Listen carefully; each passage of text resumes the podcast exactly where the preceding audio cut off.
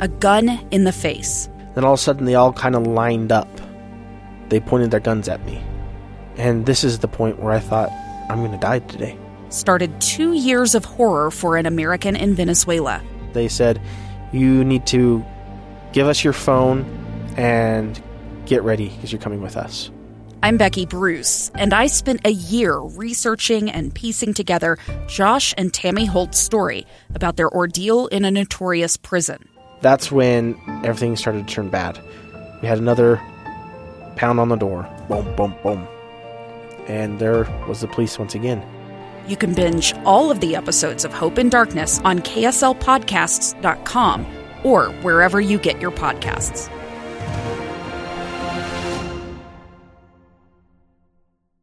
Inside Sources with Boyd Matheson.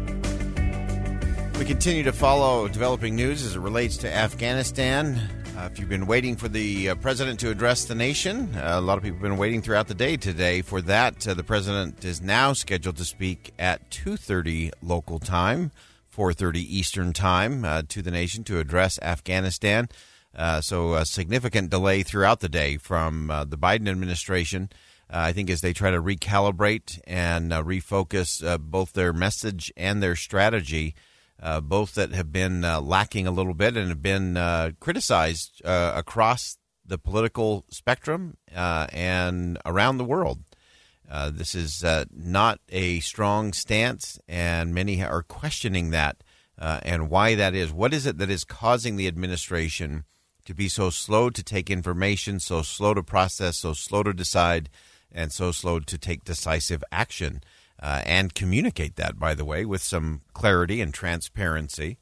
And so I want to continue on our conversation as we just try to figure out all the pieces of this so that when the president does speak, we can put it into context. So, some of the things that I want you to be listening for when the president does address the nation. Uh, obviously, there's been much focus around the date, August 31st. Is it possible? Can it be done? Uh, we mentioned previously the uh, press conference held by a number of the Republican members of Congress after their uh, secure briefing, closed door briefing uh, from uh, leadership uh, from the Defense Department, the State Department, and the chairman of the Joint Chiefs.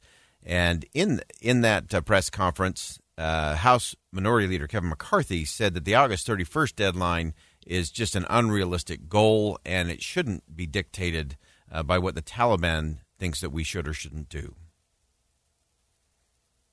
No one understands or believes that they can get out by the 31st.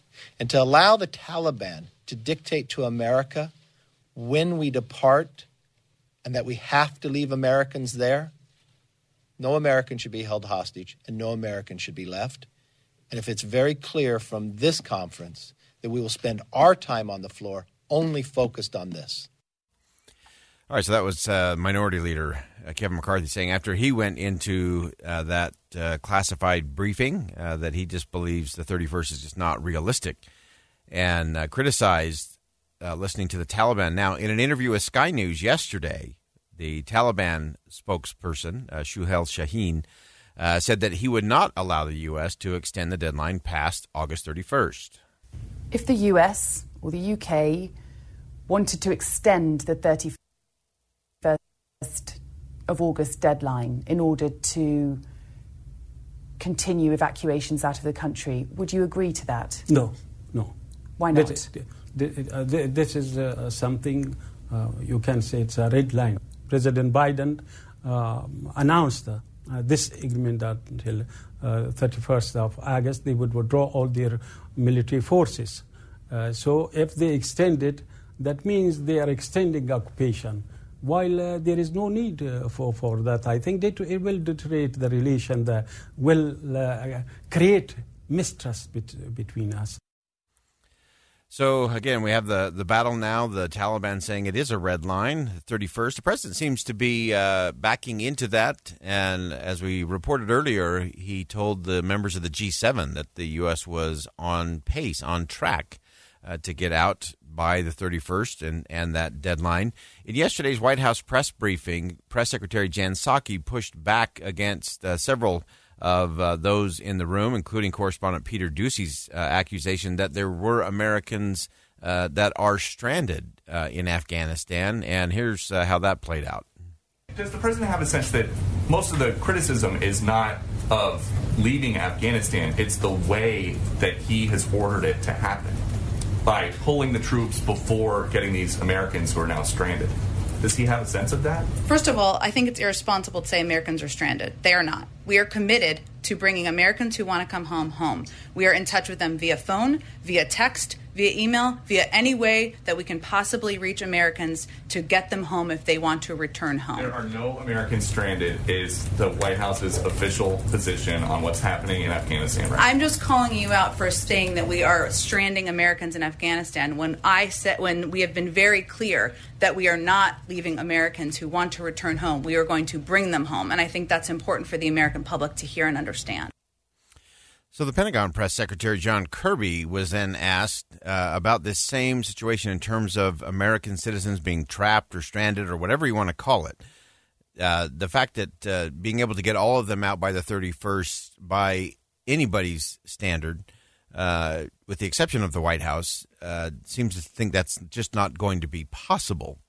Uh, we also know that things are tightening around the airport. We know that Af- the Afghan citizens are no longer to have just that easy, direct line uh, or access to the roads leading to the airport.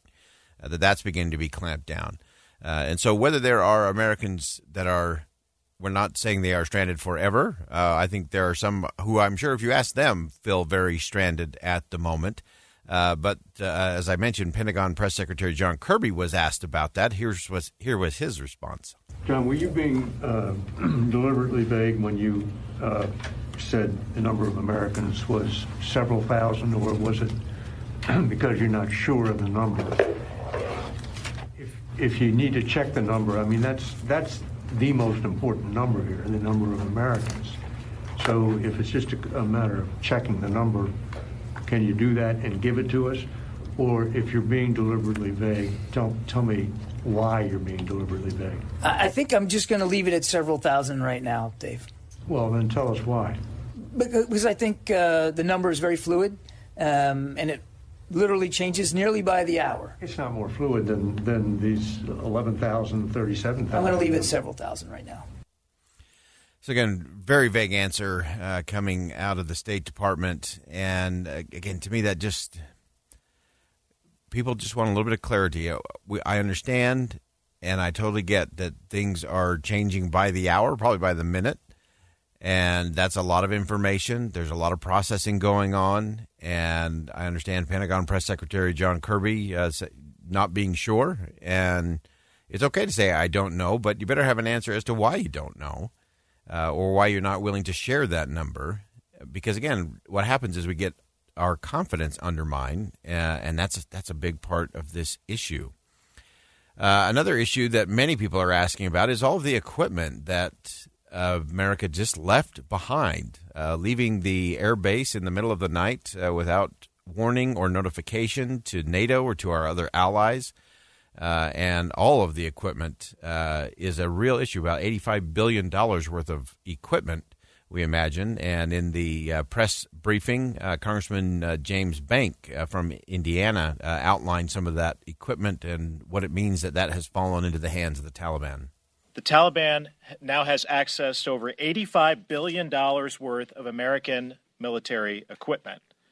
That includes 75,000 vehicles, over 200 airplanes and helicopters, over 600,000 small arms and light weapons. The Taliban now has more Black Hawk helicopters than 85% of the countries in the world. But they don't just have weapons, they also have night vision goggles, body armor, medical supplies, and unbelievably, unfathomable to, unfathomable to me and so many others, is that the Taliban now has biometric devices which have the fingerprints, eye scans, and the biographical information of the Afghans who helped us over the last 20 years. And here's what we just learned again in the briefing that we just walked out of. Is this this administration still has no plan So the challenge again, you look at just the sheer numbers. Eighty-five billion is a lot. The fact that uh, the Taliban now have more Black Hawk helicopters than eighty-five percent of the nations of the earth. Uh, that's pretty significant. You start talking about the biometric devices. You talk about arms and night vision goggles and body armor, medical supplies. Uh, they are very well equipped at the moment. Uh, Representative Chris Stewart uh, noted uh, what might happen to some of that equipment with Dave Dujanovic earlier today. Taliban's certainly not going to give it back to us. They may not be able to use some of that equipment, but they'll sell it to Iran or they'll sell it to China. For example, the Black Hawk helicopters, there's very sophisticated encryption and secure communications on many of those helicopters. That's very valuable to the Chinese. Much more to come. We'll continue to follow that. The president will speak at 2.30 today. We'll cover that live here on KSL News Radio. We're going to shift gears a little bit when we come back, looking for an apprenticeship. I think apprenticeships are the great untapped gold mine for us in this country. We're going to talk about it coming up next. It's the story of an American held in a dark Venezuelan prison. Then all of a sudden, they all kind of lined up. They pointed their guns at me. And this is the point where I thought, I'm going to die today. I'm Becky Bruce. I spent a year working on Hope in Darkness, which now has more than 2 million downloads. Find it on kslpodcast.com or wherever you listen to podcasts.